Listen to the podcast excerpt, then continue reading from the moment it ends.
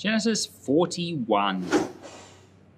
When two full years had passed, Pharaoh had a dream. He was standing by the Nile when out of the river there came up seven cows, sleek and fat, and they grazed among the reeds. Among them, seven other cows, ugly and gaunt, came up out of the Nile and stood beside those on the riverbank. And the cows that were ugly and gaunt ate up the seven sleek, fat cows. Then Pharaoh woke up. He fell asleep again and had a second dream. Seven heads of grain, healthy and good, were growing on a single stalk. After them, seven other heads of grain sprouted, thin and scorched by the east wind. The thin heads of grain swallowed up the seven healthy full heads. Then Pharaoh woke up. It had been a dream. In the morning, his mind was troubled, so he sent for all the magicians and the wise men of Egypt. Pharaoh told them his dreams, but no one could interpret them for him. Then the chief cupbearer said to Pharaoh, Today I am reminded of my shortcomings. Pharaoh was once angry with his servants, and he imprisoned me and the chief baker in the house of the captain of the guard.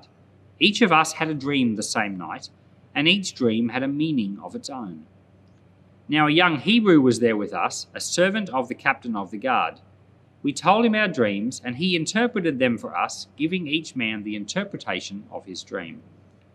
And things turned out exactly as he interpreted them to us.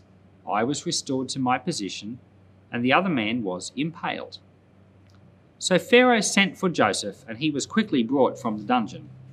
When he had shaved and changed his clothes, he came before Pharaoh. Pharaoh said to Joseph, I had a dream, and no one can interpret it. But I have heard it said of you that when you hear a dream, you can interpret it. I cannot do it, Joseph said to Pharaoh, but God will give Pharaoh the answer he desires. Then Pharaoh said to Joseph, In my dream I was standing on the bank of the Nile when out of the river there came up seven cows, fat and sleek, and they grazed among the reeds. After them, seven other cows came up, scrawny and very ugly and lean. I have never seen such ugly cows in all the land of Egypt. The lean, ugly cows ate up the seven fat cows that came up first. But even after they ate them, no one could tell that they had done so. They looked just as ugly as before. Then I woke up. In my dream, I saw seven heads of grain, full and good, growing on a single stalk. After them, seven other heads sprouted, withered and thin, and scorched by the east wind. The thin heads of grain swallowed up the seven goods heads I told this to my magicians, but none of them could explain it to me. Then Joseph said to Pharaoh, The dreams of the Pharaoh are one and the same.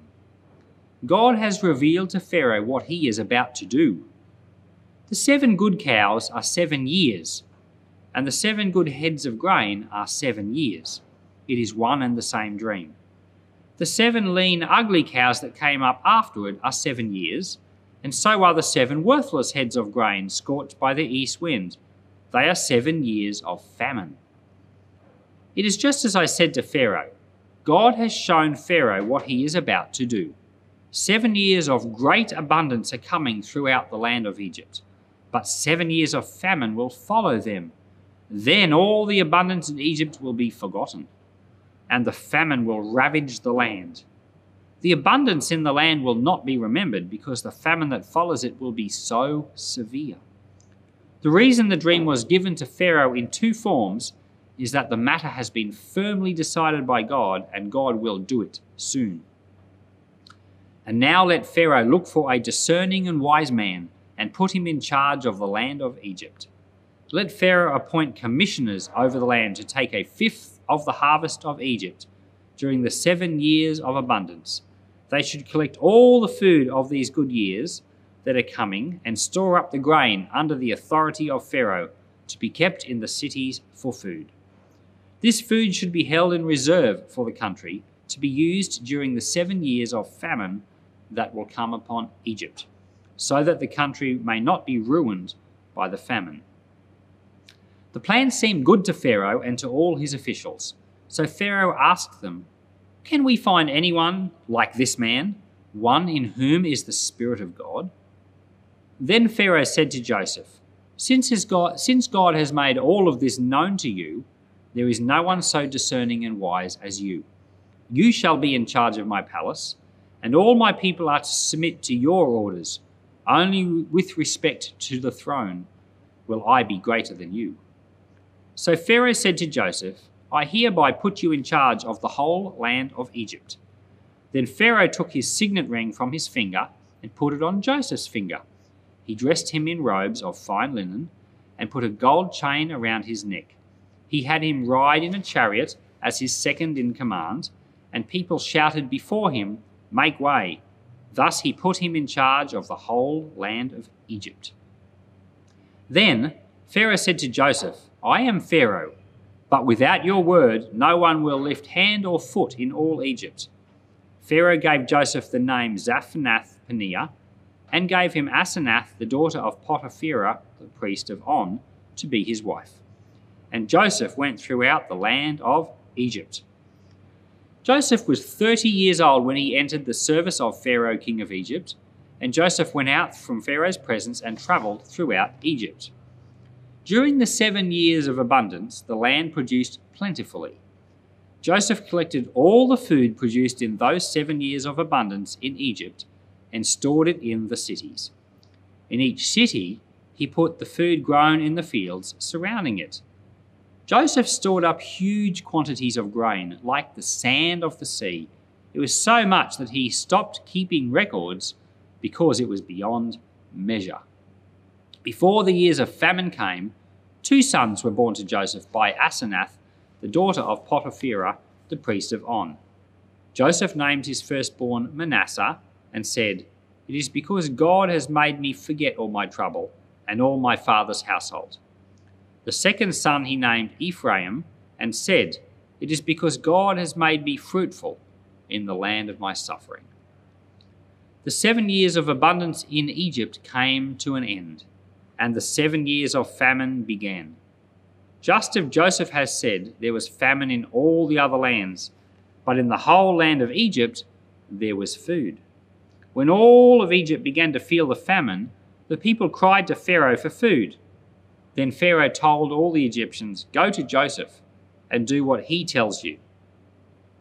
When the famine had spread over the whole country, Joseph opened all the storehouses and sold grain to the Egyptians, for the famine was severe throughout Egypt.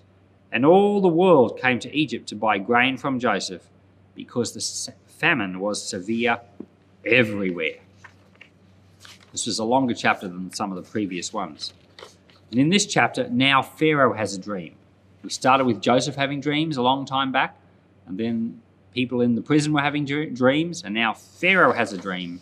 And once again, the Lord is the interpreter. And Joseph has been set up to interpret here. Dreams are like personal parables. And uh, in the New Testament, Jesus used to preach in parables and he'd tell these stories that you, you didn't know what they meant unless you knew the symbolism of the story. And the disciples used to say to Jesus, Tell us the meaning of this parable. Jesus would say, The kingdom of God is like a tree planted in the garden. and I mean, honestly, you wouldn't know what it meant unless you had it explained to you by the Lord. And that this is what our dreams are. They're like our personal parables with a meaning for you. And you have to do what the disciples did. You have to go to the Lord and say, Lord, Show me the meaning of my dream. And I've had to do this with my own dreams many times. Sometimes you get a, a dream and you just know what it means straight away. And uh, other times you get a dream and it's mystifying, and, but it's memorable. And you go to the Lord and you ask for, for an interpretation. And, and you have to keep, sometimes you have to keep seeking. And I, there's been some dreams I sought the Lord for months until there came a moment when it clicked in my mind and I knew. I knew what it meant. I knew what the Lord was saying. Well, the key is the Lord has to tell you, and you've got to seek Him until He reveals it to you. So Joseph is now at that moment where the Lord reveals Pharaoh's dream to him, and he reveals it to Pharaoh. Uh, he reveals Pharaoh's dream to Joseph. Joseph tells it to Pharaoh, and it's a key point in the whole story. Joseph came as a slave to Egypt at the age of 17. And here he is at the age of 30. 13 years later. So he's been serving in difficult conditions for 13 years without a bad attitude. and it's a real, it's a real uh, inspiration to us for us to do similar things. And so when he comes before Pharaoh, I reckon the temptation would have been to just say, I didn't do anything wrong and I've been in jail and it wasn't my fault. But he doesn't do any of those things. All he does is once again serves Pharaoh. He doesn't try to put his own case forward in any way at all. And um, so often we're just tempted to, to put our own, our own case forward. He doesn't do it. And uh, he also, it says he shaved. And you know that Egyptians were clean shaven. You know, they, they shaved their heads, shaved their beards, they were clean shaven. But the Hebrews were hairy beards. Later on in the Bible, there's a story where David, King David, sends some men off to a foreign country, you know, as like ambassadors. And the king of that foreign country shaves off their beards and sends them back as a kind of like, you know, a, a sign of disgrace. You know, we don't we don't accept your message. And those men, they were so embarrassed at having their beards shaved off, they stayed in the foreign country for months until their beard could, beards could regrow. And so this is just a bit of a window to see that, you know, Hebrews liked their beards and it was a sign of honor for them. Egyptians uh, didn't. They didn't like beards. And here, jo- Joseph shaves.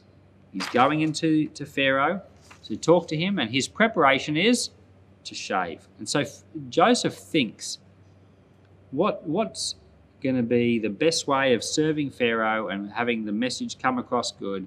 And he's willing to be humiliated by shaving off the thing that he thinks is honorable to go forward and be a better servant. Sometimes, you know, in the world, we have to do things we don't want to do. I'm not talking about sinful things, but I'm saying there are things we, we have to do um, for the sake of others. You know, like Hudson Taylor, when he went to China, he grew pigtails like the Chinese and he wore Chinese clothes. Well, he didn't want to do that, but he did it, and that was what helped his missionary message to be accepted. And um, you know, Jesus even became a person. That's lowering yourself, you know. And um, so we need to take on the humility that's needed so that we can minister into situation and the lives of other people. So now Joseph is is probably got an inkling that his dreams are starting to come true. You know, like when he's standing before Pharaoh and he's now and he's told by Pharaoh that you're going to be second in charge of all of Egypt. And he remembers the dreams he had as a child and he thinks, wow, this is amazing. It's been 13 years. And uh, but it's it, he can see the dream is starting to come true, but it's not going to be for more than seven years another more than another seven years until he actually sees his brothers and they actually bow down before him. Now, I want to just, um, sh- you know, this is a longer video than some of the others for a few reasons, but I do want to stop right now and just mention the research of a noted Christian archaeologist. So, this gentleman, Dr. Douglas Petrovich, has written a book called The Oldest Alphabet in the World and um, in Egypt, there were um, been some discoveries of like tablets and steles and things with you know writing on them, which no one could decipher. You know, like they tried deciphering it with, various Egyptian methodologies, and they couldn't get any information out of them. Well, this archaeologist, um, Douglas Petrovich, he had a theory that the, the writing on these tablets was actually Hebrew. This is his theory and his, his idea was that it was the Hebrew language, but it was the Egyptian symbols. This was, and so what he did was he spelt, spent several thousand hours going through some of these old tablets, substituting um, Hebrew, uh, Hebrew letters into the Egyptian symbols. And finally, after a, a great deal of work, he managed to get it to click. And so what he's discovered is what he believes is the oldest alphabet in the world. So if you've studied anything about linguistics and alphabets, you would have been told that the the oldest alphabet in the world was the Phoenician alphabet, which is just north of Israel. But no, what we've got here is an older alphabet than that, and it's the Hebrew language, but with Egyptian characters. And if you've ever watched my Toby talk, the very first one, you know, where we talked about what was the language on the Ten Commandments, Well, you know, maybe the language on the Ten Commandments was this it was in the Hebrew language, but written with Egyptian characters. Well, in any case, this Dr. Douglas Petrovich, he's now been able to decipher a number of tablets and steles, and we've got what's written down them. And what he's discovered, and he, they're in his book, is the names of Zaphnath Paneah and Asenath. So we've got Joseph and his wife in ancient tablets. And I just think that's incredible. We've got people out there that say, oh, there's no proof for the Bible, and, you know, and then archaeology, you know, bit by bit by bit, we discover it. Isn't the Lord amazing? And and my dad, John, he actually thinks that the Lord purposely holds back some of these discoveries and just drips them out one at a time. And you know, I think as Christians, we should just trust the Word of God. There are things that there's no archaeological proof for yet. and there are some things that the Lord has deliberately removed, like let's say the Ark of the Covenant. I think it's just gone. And uh, we'll talk about that some other time. But there are things like this that, that they come to light in archaeology and they just show us how much we can trust the Bible. It's wonderful. So I want to close with this thought. Imagine if Christians today were like Joseph back then, full of the Holy Spirit, humble, not pushy, not trying to push themselves forward, but willing to serve the world would fall over itself to come into the kingdom of God. I mean, look at Joseph, elevated to being in charge of Egypt because of an attitude like that. Well, you know, like Christians would rise to many, many positions all through the land, but most Christians are proud. Most Christians are pushy. We're trying to get ahead in life and get what we want. And most Christians are not all that full of the Holy Spirit, but we should be. We should seek for it. So, Lord, forgive us. Father, forgive us that we've been pushy, not always humble, not always full of your spirit, but help us. Lord, Joseph shows us that we should be like that. And I ask for the graces on Joseph's life to be on our lives too. Jesus' name.